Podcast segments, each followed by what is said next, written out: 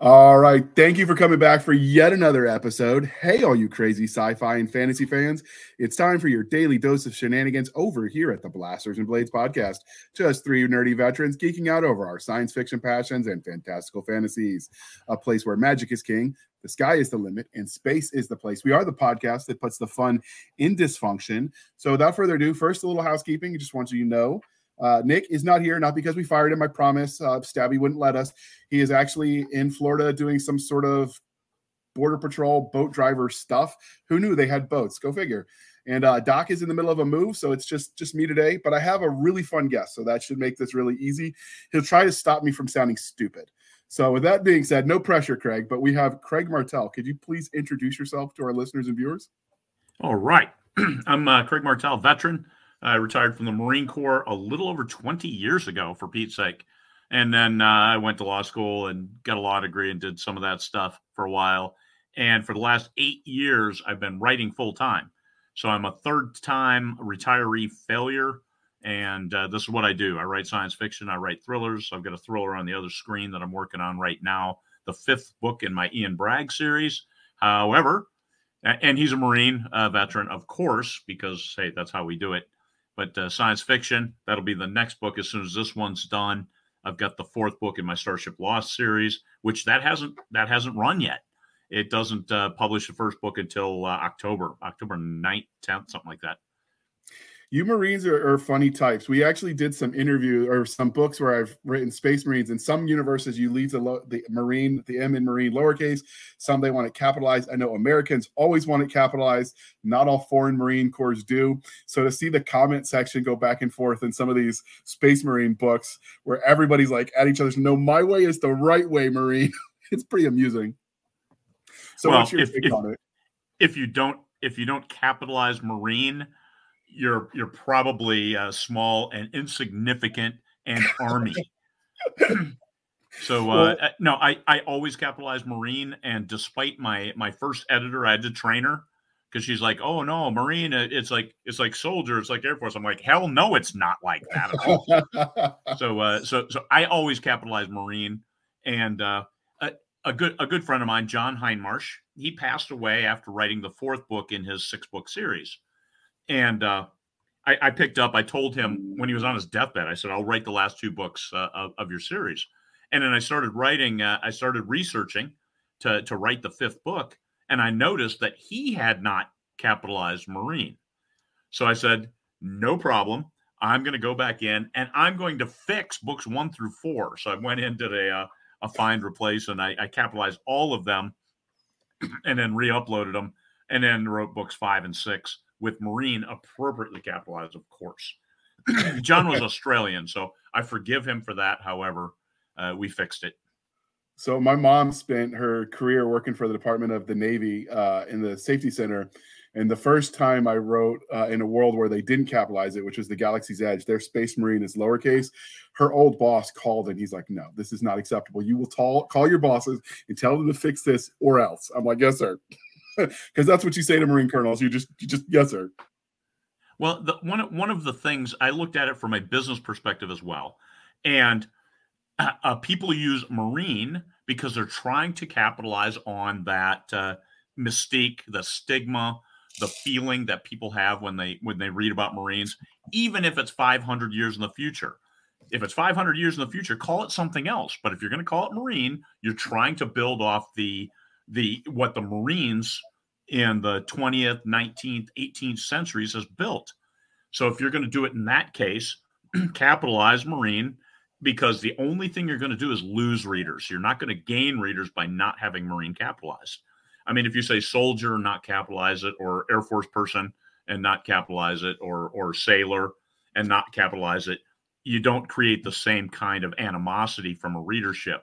But if me, as a retired Marine, want readers who are Marines, whether they serve one tour or or uh, retired, then absolutely I must capitalize Marine. And that's why I do it. For, it's a business sense as well as it's a, absolutely the right thing to do. But it's a business purpose, is that I see that I would only lose readers if I didn't.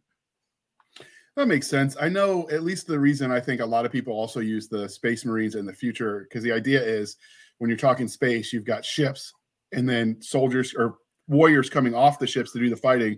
The Navy Marine Corps analog just makes so much sense.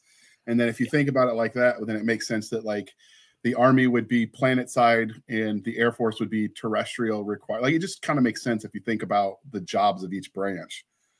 Well, so it makes it easier for the reader to internalize the visuals if you say Marine, because you're, you're thinking, okay, a landing, whether an opposed or unopposed landing going ashore, like the Space Marines, which is what uh, the Mobile Infantry was for, for Heinlein. But he avoided all of that by calling them the Mobile Infantry, the M I. The, the only thing that's going to be a wild card in everyone is how they're going to consider the Space Force going forward. Right now, they're just dweebs with pocket protectors and a uniform, but I don't imagine Guardians. That was, yeah, that was the worst Guardians. Decision they could have made. Yeah, it's like the Washington Commanders. Get the hell out of here. Most Washington of the people football, the Washington Football Club sounded great. Actually, it, it grew on me. Yeah, the, the people local hate it. I still see people flying the Redskins as their flags. Like they don't, nobody's flying the Commander stuff. No. Or the Guardians flag. Yeah. Or the Cleveland Guardians. They're no longer it's, the uh, Indians, I believe. Yeah. I, I believe so. I think the uh, the Space Force should have called people that were actually prior service in some branch that existed other than them, because their marketing people failed them horribly. Yeah, so. yeah, they did. But it was uh, mostly Air Force people, so of course, uh, yeah, yeah. I, I, let the Marines, the Marines would have uh, come up with something real, uh, like, uh, is your alien preg- impregnated? Yeah, that's what we're here for. Uh, the uh, I mean, Marines have a certain reputation that's probably not good in that regard, but uh, yeah, Marines as uh, as as uh, Guardians, I'm, I'm just I'm not a fan. I, I was not either. Uh, in the uniform, uh, I mean, it's some very Battlestar Galactica vibes, but it just, I don't know, just it just looks like they were trying too hard. So the next part of the introduction, dear listeners, how we found them. So I actually met uh, Craig through the twenty books to fifty K, which is an indie author group. And then we met in person in twenty eighteen at the Vegas conference, and I've stayed in touch with them since then. I really admire how much you uh, you put yourself out there to help other new authors. In fact, you have a whole podcast on YouTube where you like give five minute advice for people on the go. And, uh, and you definitely believe in paying it forward, which I think, you know, I try to do that too. So I, I really appreciate that you do that. Oh, you bet. Yeah. I, and that's one thing, uh, as a lawyer, we had a certain amount of pro bono work. We were expected to do ten percent.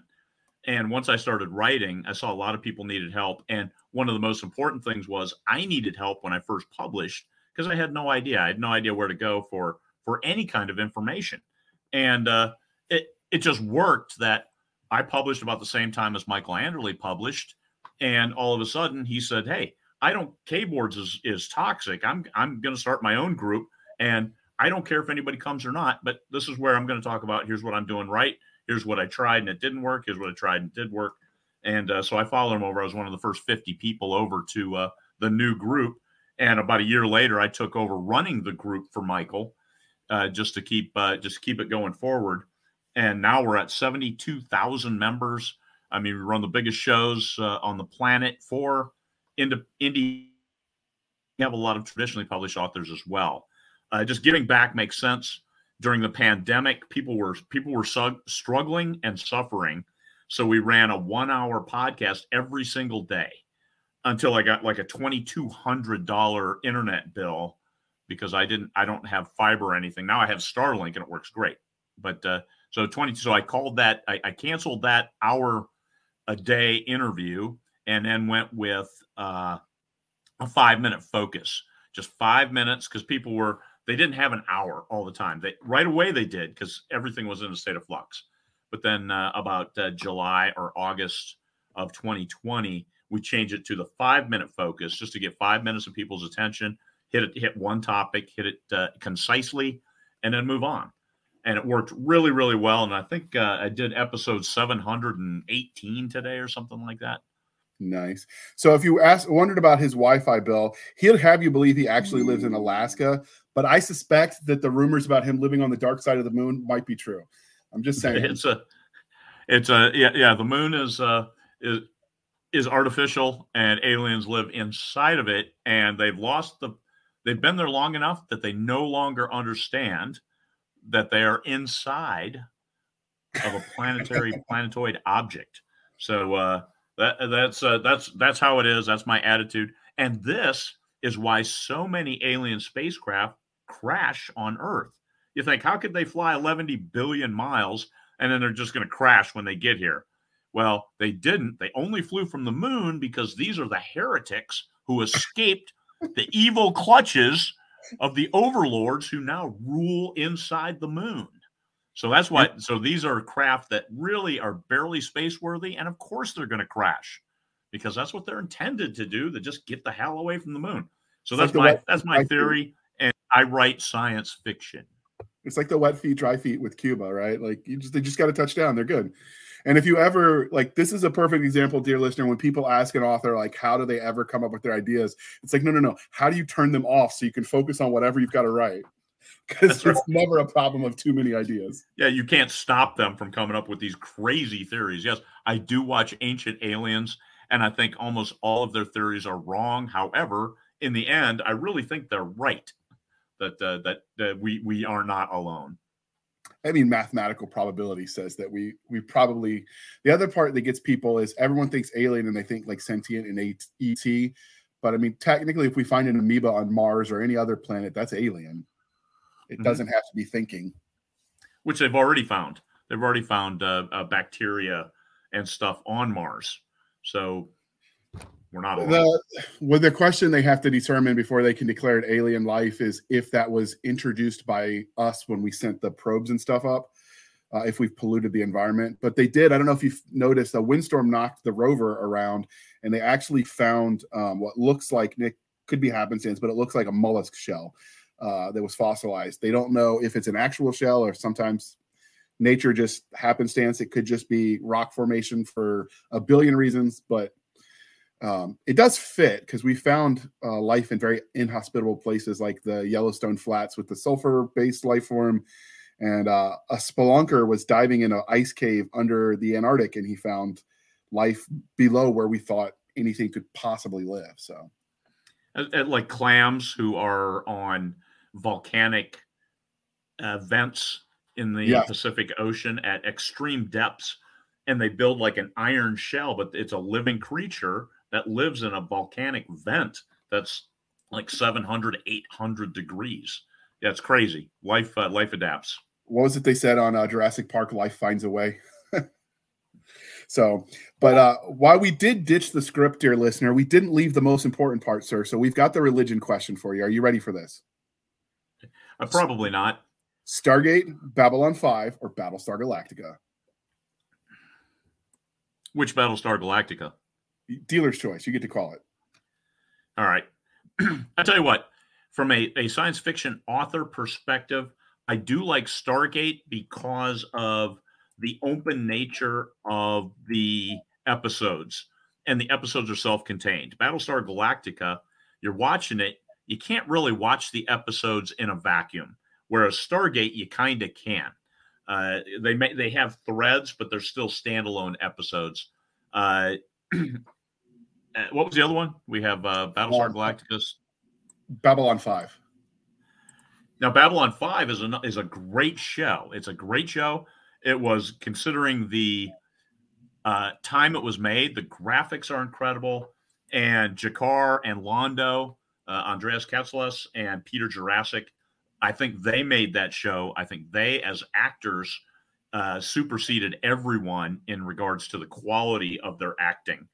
Uh, the other, the storylines were incredible. Uh, J. Michael Straczynski, the the one who, uh, the showrunner as well as the author, he wrote the episodes. Uh, it just a, a genius storyteller. So they both have their place, but rewatchability, I, I think Stargate has. Uh, I, I just prefer Stargate for rewatchability. Babylon five, I, I've rewatched that maybe three times, and I've probably rewatched all of Stargate, you know, two hundred twenty ep- episodes, plus Atlantis. I love Atlantis.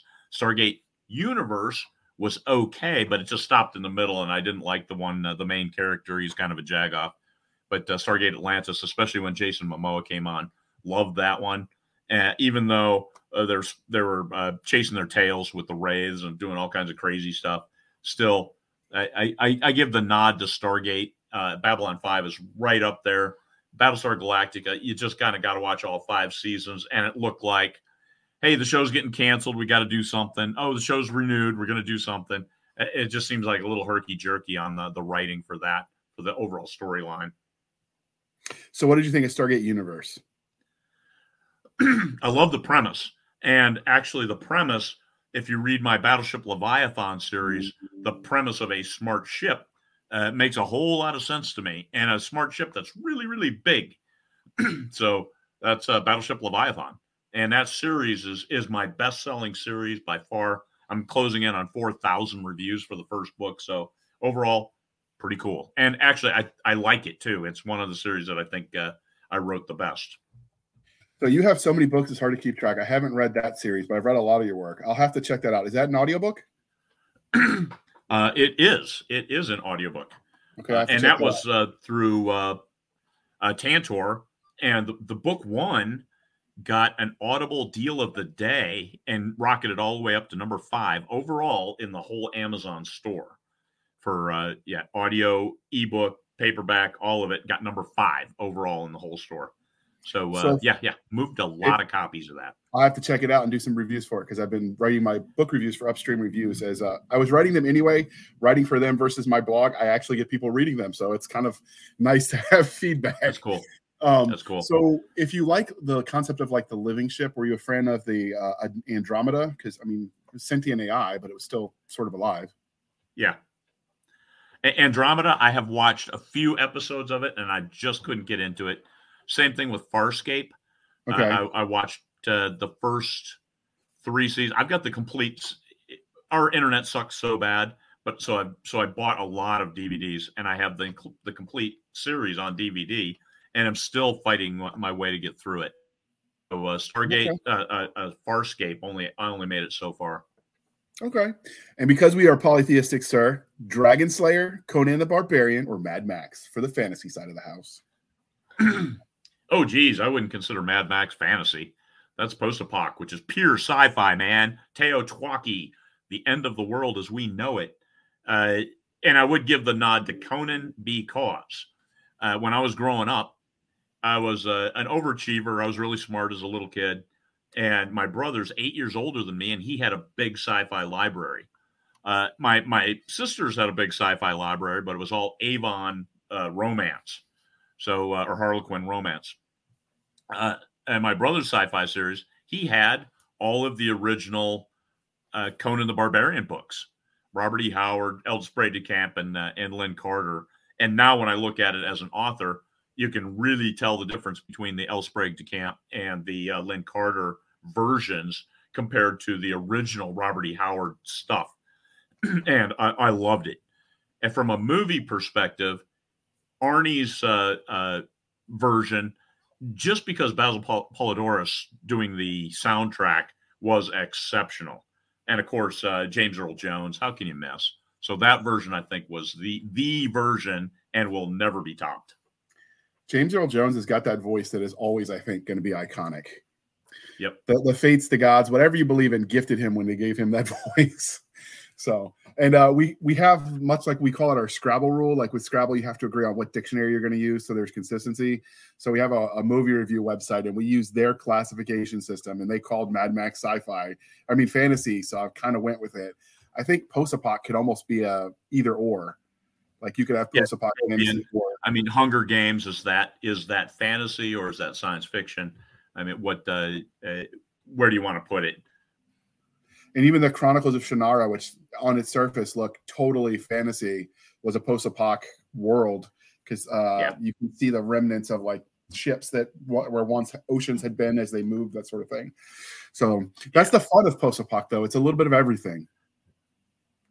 You write some post-apoc too, don't you?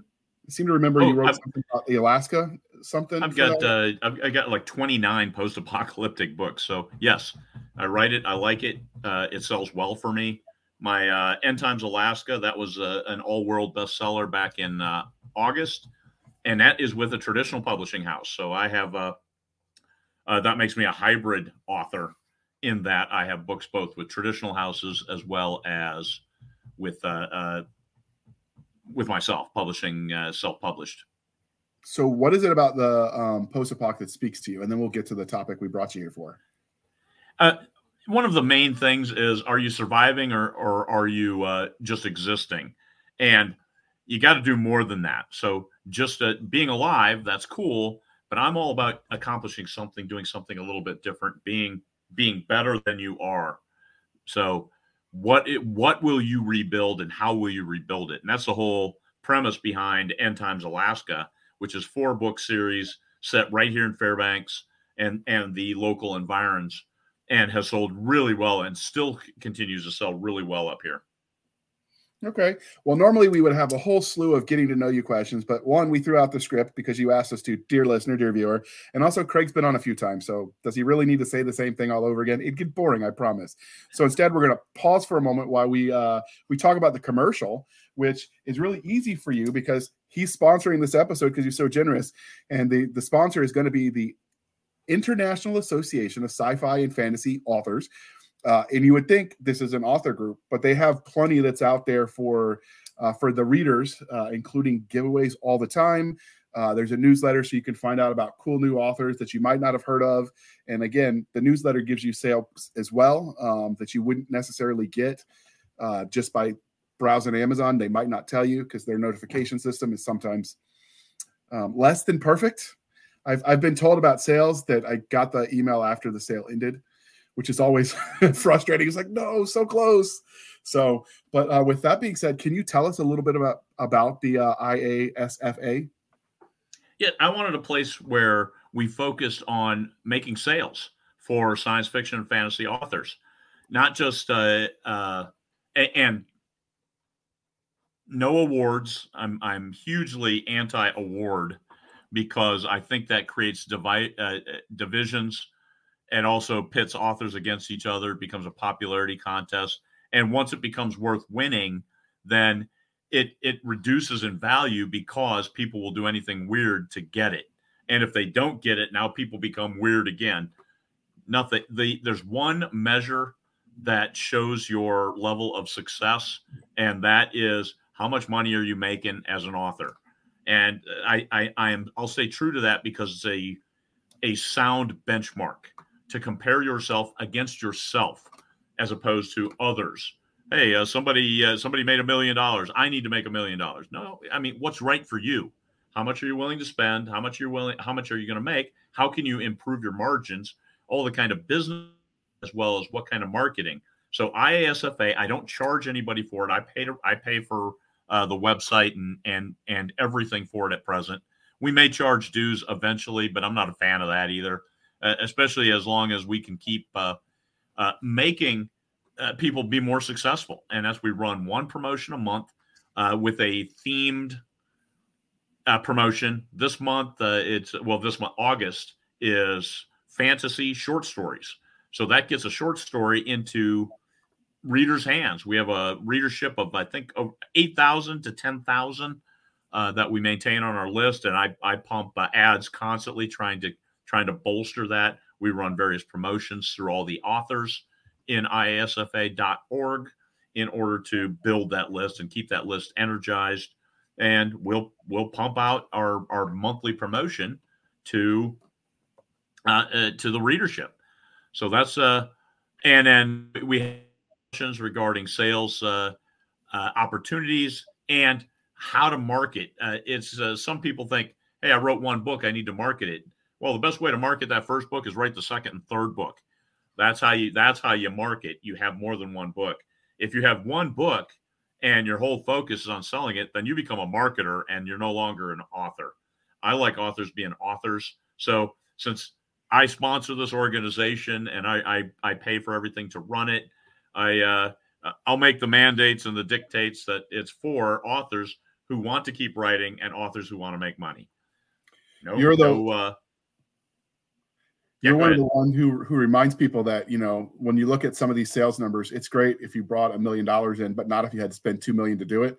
So it's yeah. uh, sometimes it's it's about sustainability in the long term, because um, sometimes yeah. you know you got to get the return on investment. But this, one of the return on investment you as, as listeners and readers is that they, they do have that newsletter where you can sign up. And if you are like me, grew up on the um, Reader's Digest version of stories when you were younger, uh, and you love short content, this is a place that loves it too and is uh, is trying to bring it back.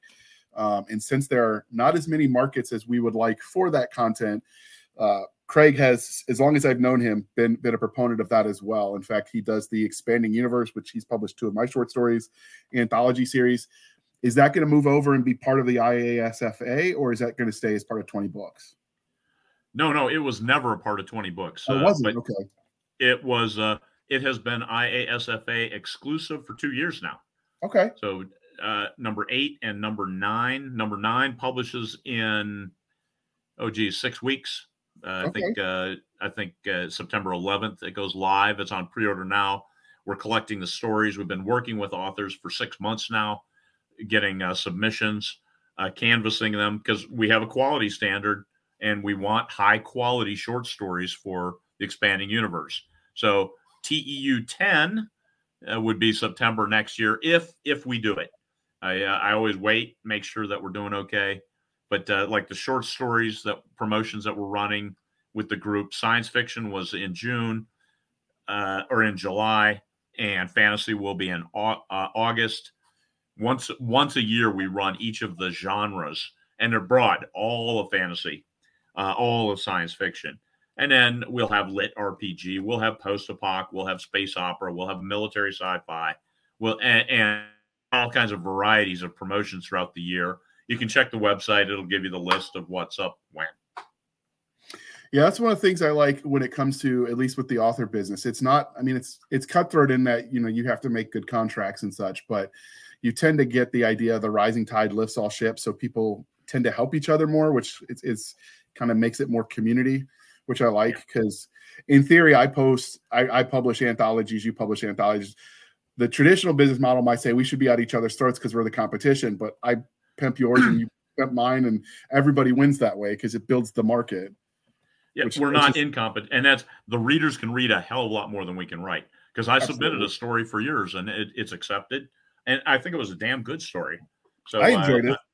I, I uh I, I hope it resonates well with your readership, and I hope your readers come over to my other books, my backlist, which is over. Geez, I don't know how many books. one hundred thirty. I, I have well over one hundred books published. And that's one of the things when I talk about Craig paying it forward, like he is a, a lawyer that's retired, but he's not my lawyer. We actually work with, um, what's the name of that company? Um, LegalZoom. And they're generally great, but sometimes those lawyers don't understand I P law. So when he looked at the contract, he's like, yeah, this doesn't mean what that lawyer thought it meant. And he helped us fix it and didn't charge us, just authors helping authors. So, yeah, and that's the kind yeah. of thing you get with the, with this organization as well. They, they, If you're an author, it's great to be part of it. They do fantasy and sci-fi. And if you're a reader, they're always giving you new content. And I know we get lots of your letters, dear listener, dear viewer, saying, I've listened to or b- read all of the commercials you air and I need more. Well, sign up for this newsletter and you get more. So, And, and we only send one new- newsletter a month. So we're not going to inundate you or overwhelm you. And it's on the first day of the prom- the month's promotion. So you can look on the website and find, hey, here's where it is. And that's everything you need to know.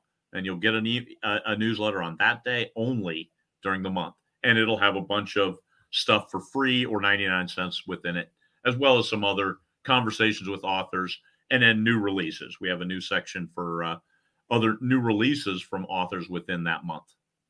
I know at least twenty of our listeners personally that are, are readers that came over when I started the podcast that read literally a book a day, a novel a day.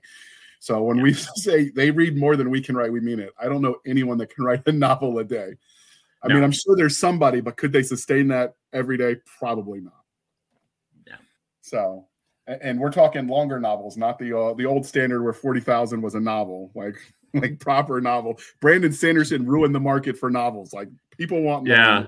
I, I tell you what, I still I still write uh, seventy thousand, seventy to eighty thousand, and that's uh, that's about it. I, uh, I just coming in bigger. I mean, I the biggest book I wrote was uh, one hundred thirty-seven thousand words, and it just went on and on and on. The target for that one was only one hundred thousand, but I had multiple main plots, and it was the last book in a series that was tying everything together, and it's just a brute. Yeah, I like longer stories, but not if it feels like they're dragging it out and getting paid by the word count. Like Dickens ruined that concept for me, where, where yeah. he was paid by the word, and it, you could tell when you read it. And you could tell. yeah, I, I, I enjoy longer stories, but if the story is concise and, and tells a good one, I don't mind buying the second book to get the story to continue, you know, because obviously authors got to get paid too, um, yep. which is the beauty of subscription services, you know, like Kindle Unlimited and some of the other. Barnes and Noble actually had a news uh, news article out talking that they were considering something similar. Um, yeah, they've said that before, so time will tell. Yeah, Barnes and Noble is they. It's it's like they stopped being serious. They're serious about in person again. Their sales have picked up, and and and they're no longer on the brink of immediate death. But Apple uh, stopped being serious about books.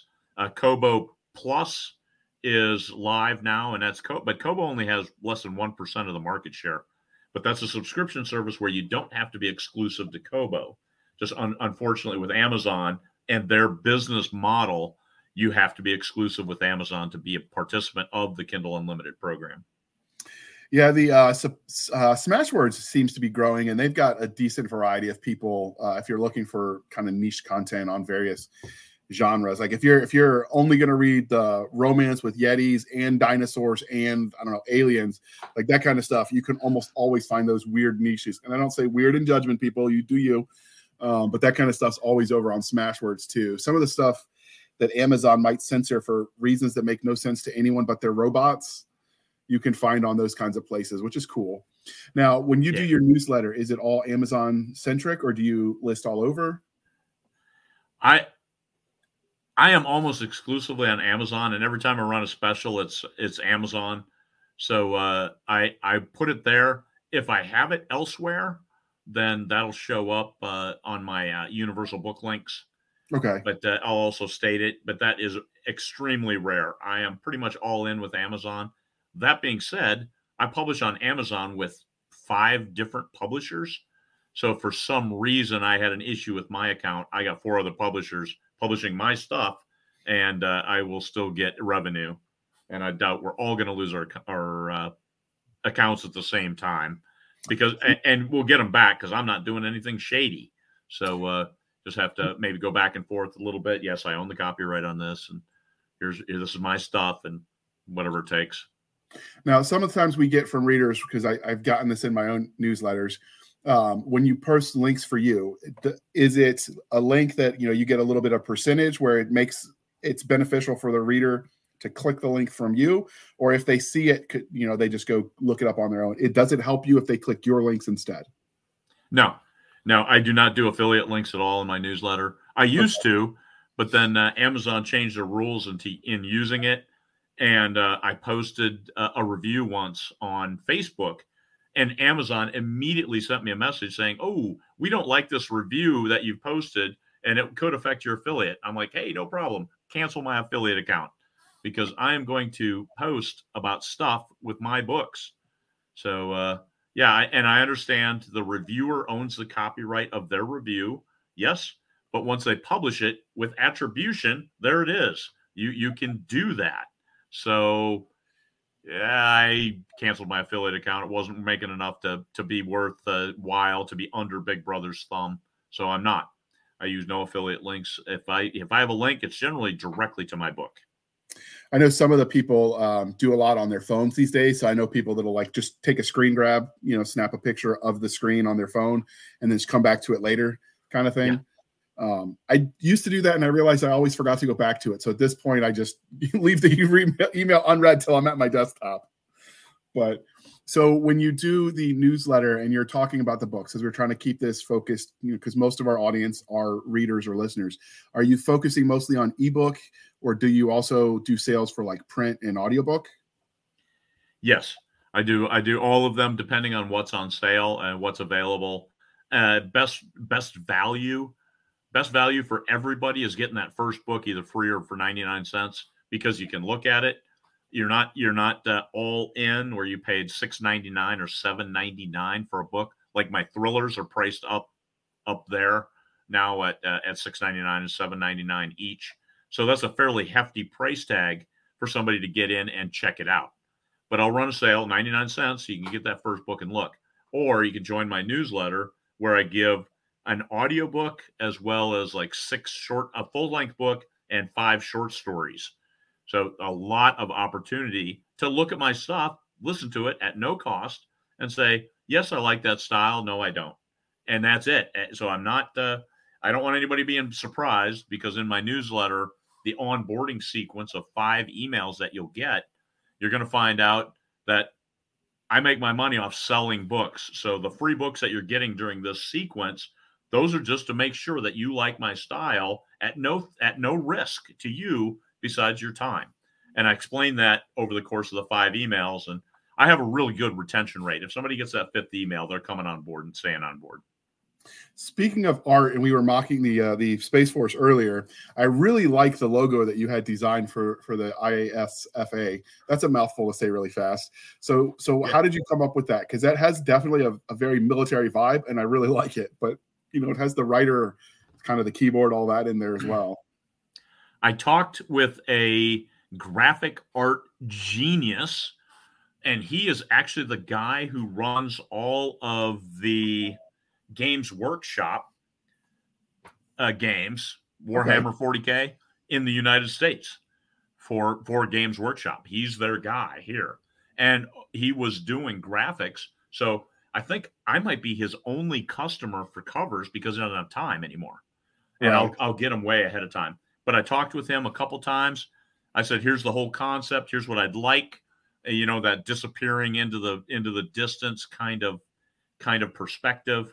And he's like, oh, hey, I can put a keyboard here. Let's put a sun because star systems. And then he added the, the stars and the pen and, and quill. I'm like, that's cool. And so, yeah, yeah, that was the genius of Ryan Schwartz, and a short couple conversations. And, and there we have it. It definitely gives me Last Starfighter vibes. And I really like that because that was one of my favorite shows, movies growing up. Oh, who who doesn't love The Last Starfighter? We're completely They're... surrounded. Exactly. We've got them right where we want them. That's the attitude. The um, the best yeah. part of that is uh, they, they gave you a satisfying conclusion, but if they ever wanted to come back, they still could. They just would, you know, take it years in the future. Like, yeah. oh, no, it fell again or, you know, something. So it's it's kind of like the perfect storm on how to do a movie where you give a conclusion, but you still leave room to come back. Yeah. Like if... Firefly, for instance, you couldn't come back with those characters because, you know, some of them aren't alive, some of them didn't age. Whereas with this franchise, there's plenty of room for them to take the story forward no matter what. You bet. And, and pick another starfighter. Yes, exactly. Because they had a selection process and and it worked. So, no, no, I, I, I love the concept. I loved how they did it. And uh, I, I think that was a great, great movie as well. Okay. So the um, at a certain point in time, Um, do you expect you might start doing, if you get enough growth on the newsletter side where people are like, yeah, we want more, or are you going to definitely keep it to one a month? We might go, we might go more. I, I would love to run multiple promos. And one thing we found is science fiction romance. We lost so many subscribers when we ran a, a sci-fi romance promo. So it's kind of like, eh, we can't do sci-fi romance, even though we're a sci-fi organization. It would be cool if we had a unique sci-fi romance newsletter. So we could publish that, because sci-fi romance at the heart of it is science fiction. And uh, romance authors have a tendency to know how to write well because the competition is so fierce in the romance market. And I am not going to ever bash romance. Don't ever think that. If you think that, you're wrong. It's uh, it's one of those uh, it's one of those things, because sci- uh, romance is seventy percent of the book market. So think about that. If they're competing in that marketplace and doing well, then they know how to tell a story. So we should we should read a little more sci-fi romance. And one of my thrillers, one I'm working on right now, is uh, romantic suspense. I market it under that category as well because it has that romance factor. But oh, by the way, it's a it's a thriller.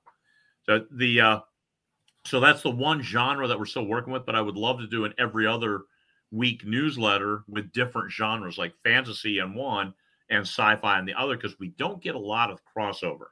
They can be almost unique in in what they like, and two a month I don't think is is obtuse. But if we grow it enough and get enough uh authors, right now we're at about eight hundred author members, uh if we get a couple thousand and a good pers- a good variety of engaged authors, then uh, yes, we will grow it. We will take it where it needs to go to satisfy the readers' needs, connect the authors to the readers, and hopefully bring in more revenue for the authors without having an increase in their costs.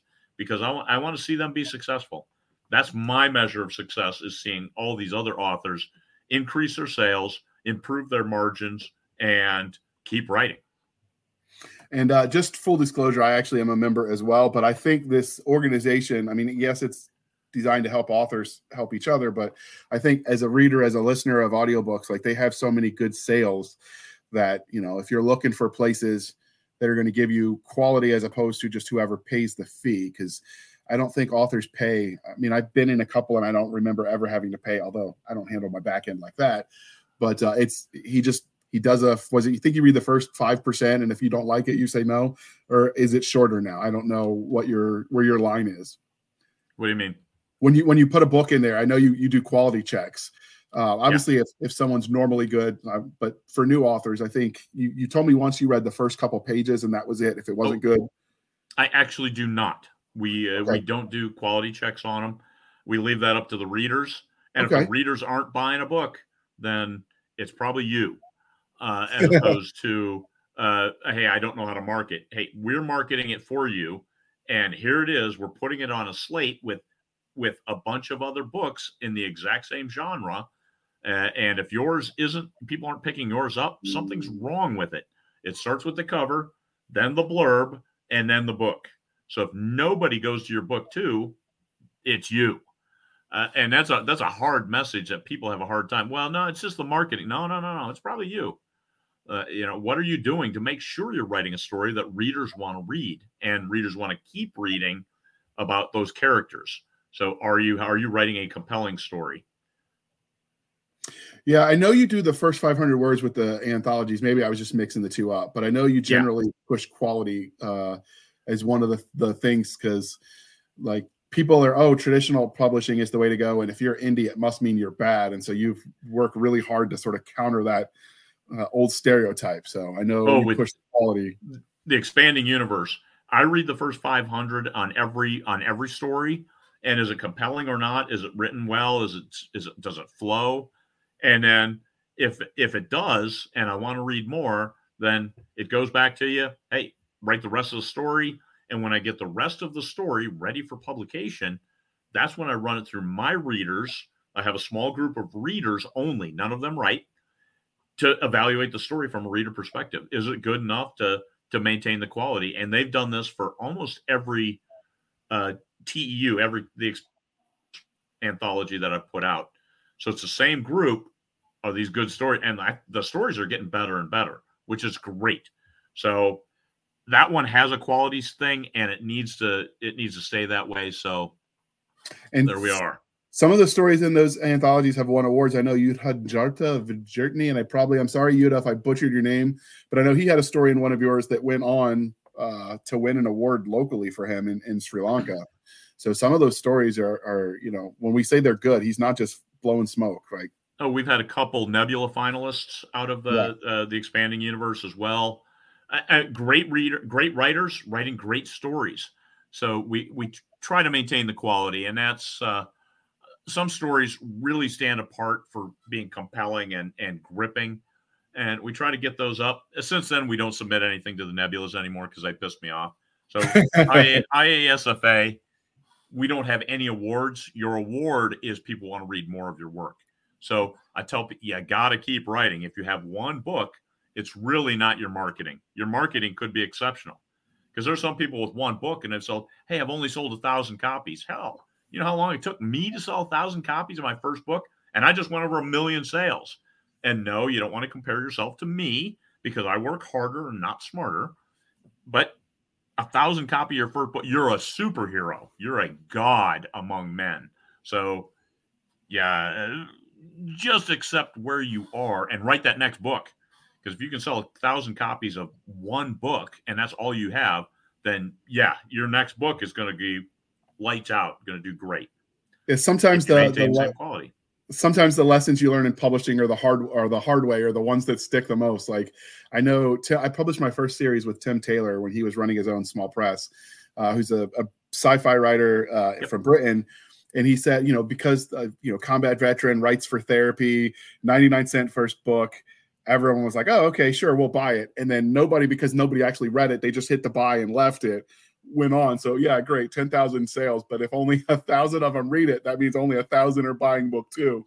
And so you learn sometimes, you know, just giving it away isn't good enough, because that doesn't mean they're going to read it. And that's the trick. Get them to read it. And, and that's where maintaining a conversation with the readership, like the I A S F A newsletter.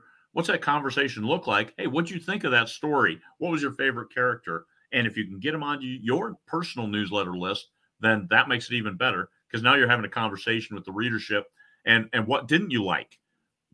What do you expect to see in the next book? What do you expect to see in the series? What do you expect to see from a new series? Having a conversation with the readership helps you deliver a, a better and more focused book that will then sell better. And this is what uh, I've used over, over the eight years I've been writing full time to write better books and deliver better books and make more and more sales. Right now, every new book I publish is worth, geez, at least twenty, my way up to one hundred thousand per book. So if I publish a new book, this is about what I'm going to make from it. Nice. So speaking of conversation, dear listener, dear reader, dear viewers, um, the new feature on Spotify that lets us have these conversations, if you're listening on the audio platform, there will be a few questions attached to this episode. Uh, if you have questions as part of that for Craig about this organization or anything else he's writing, you could put it in the comments and I can make sure he sees all of that. Um, he's pretty good.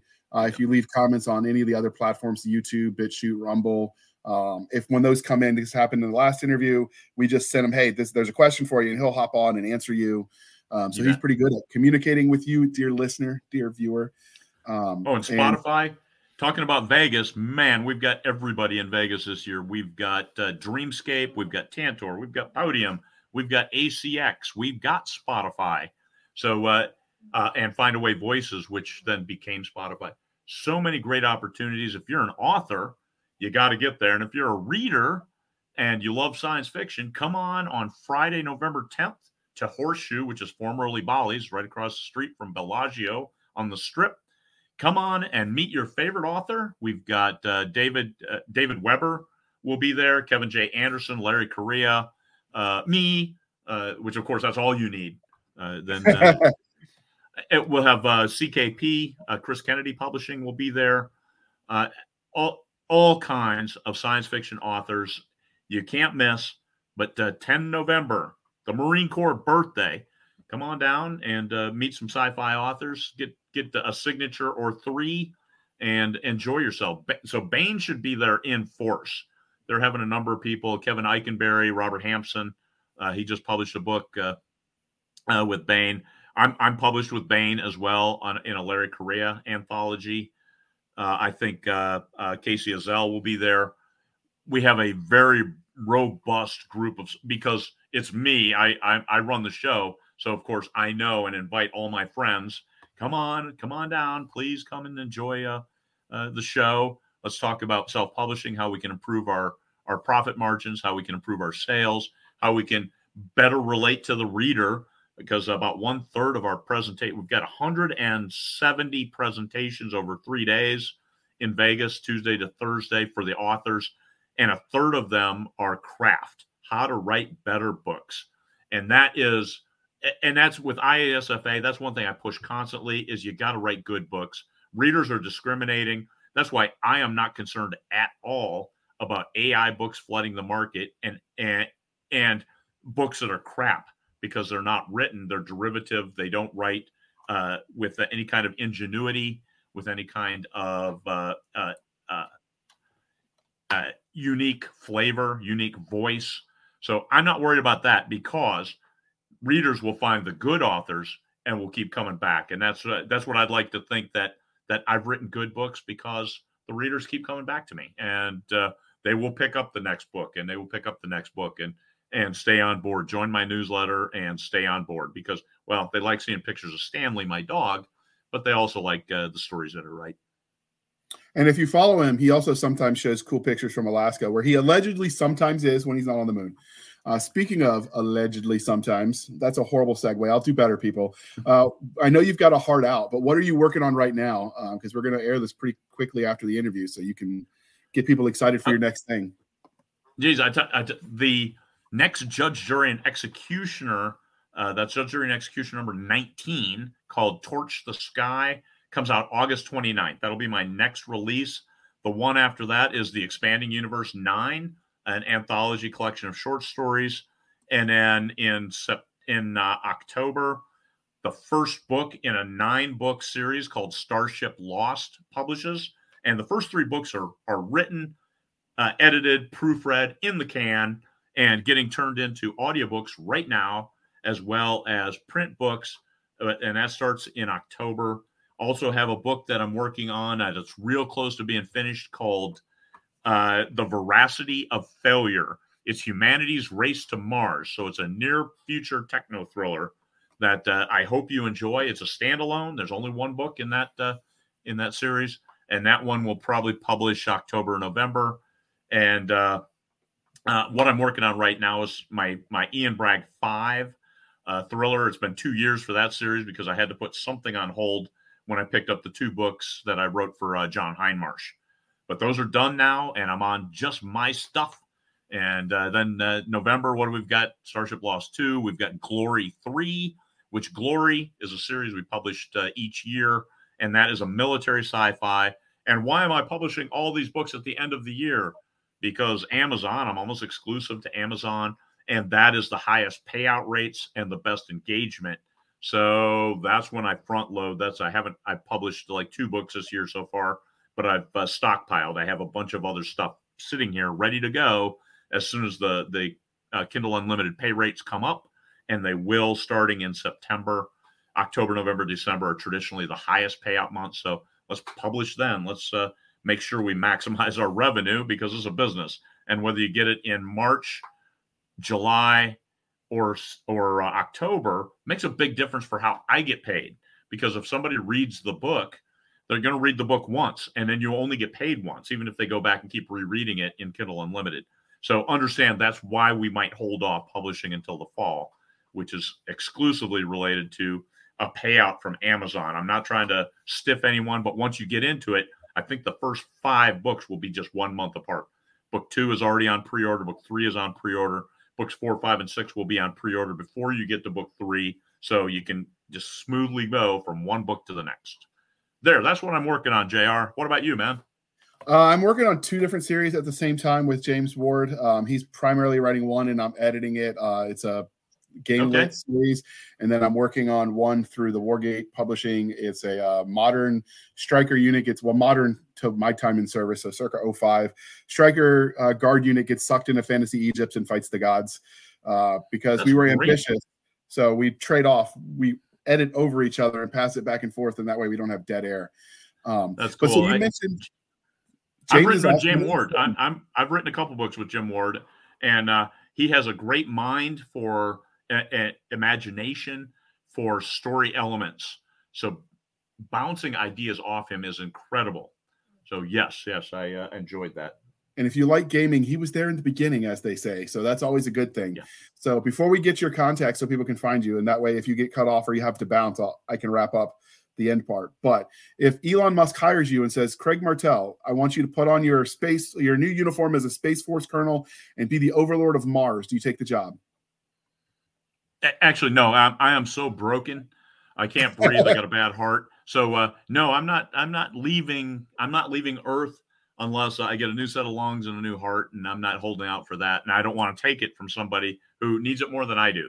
So uh, no, I don't take it, but you can find me on craig martell dot com, C R A I G M A R T E L L E dot com. Everything I've done is on that website.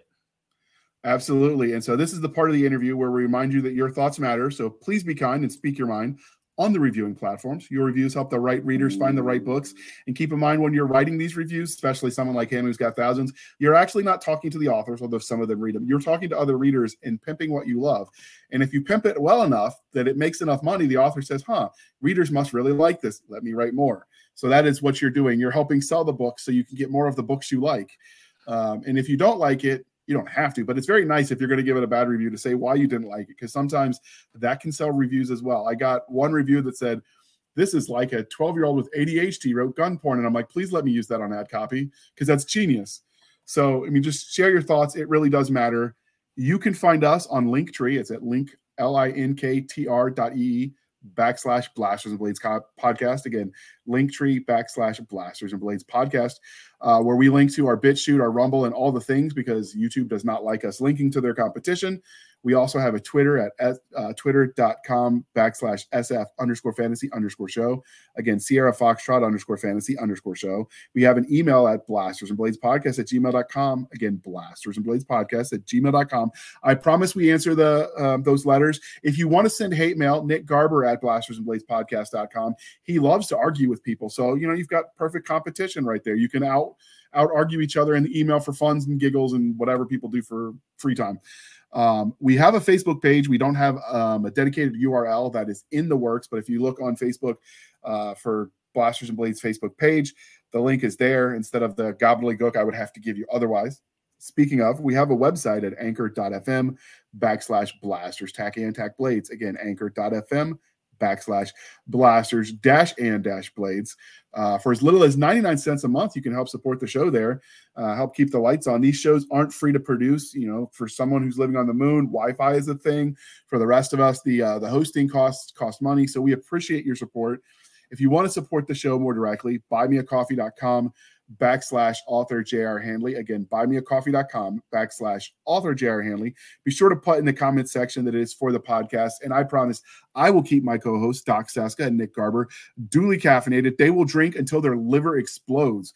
And speaking of support, Craig was modest and he didn't mention it, and it's not on his website yet, but he does have a Patreon that you can support him, uh, get early access to things. And that will be linked in the show notes as well.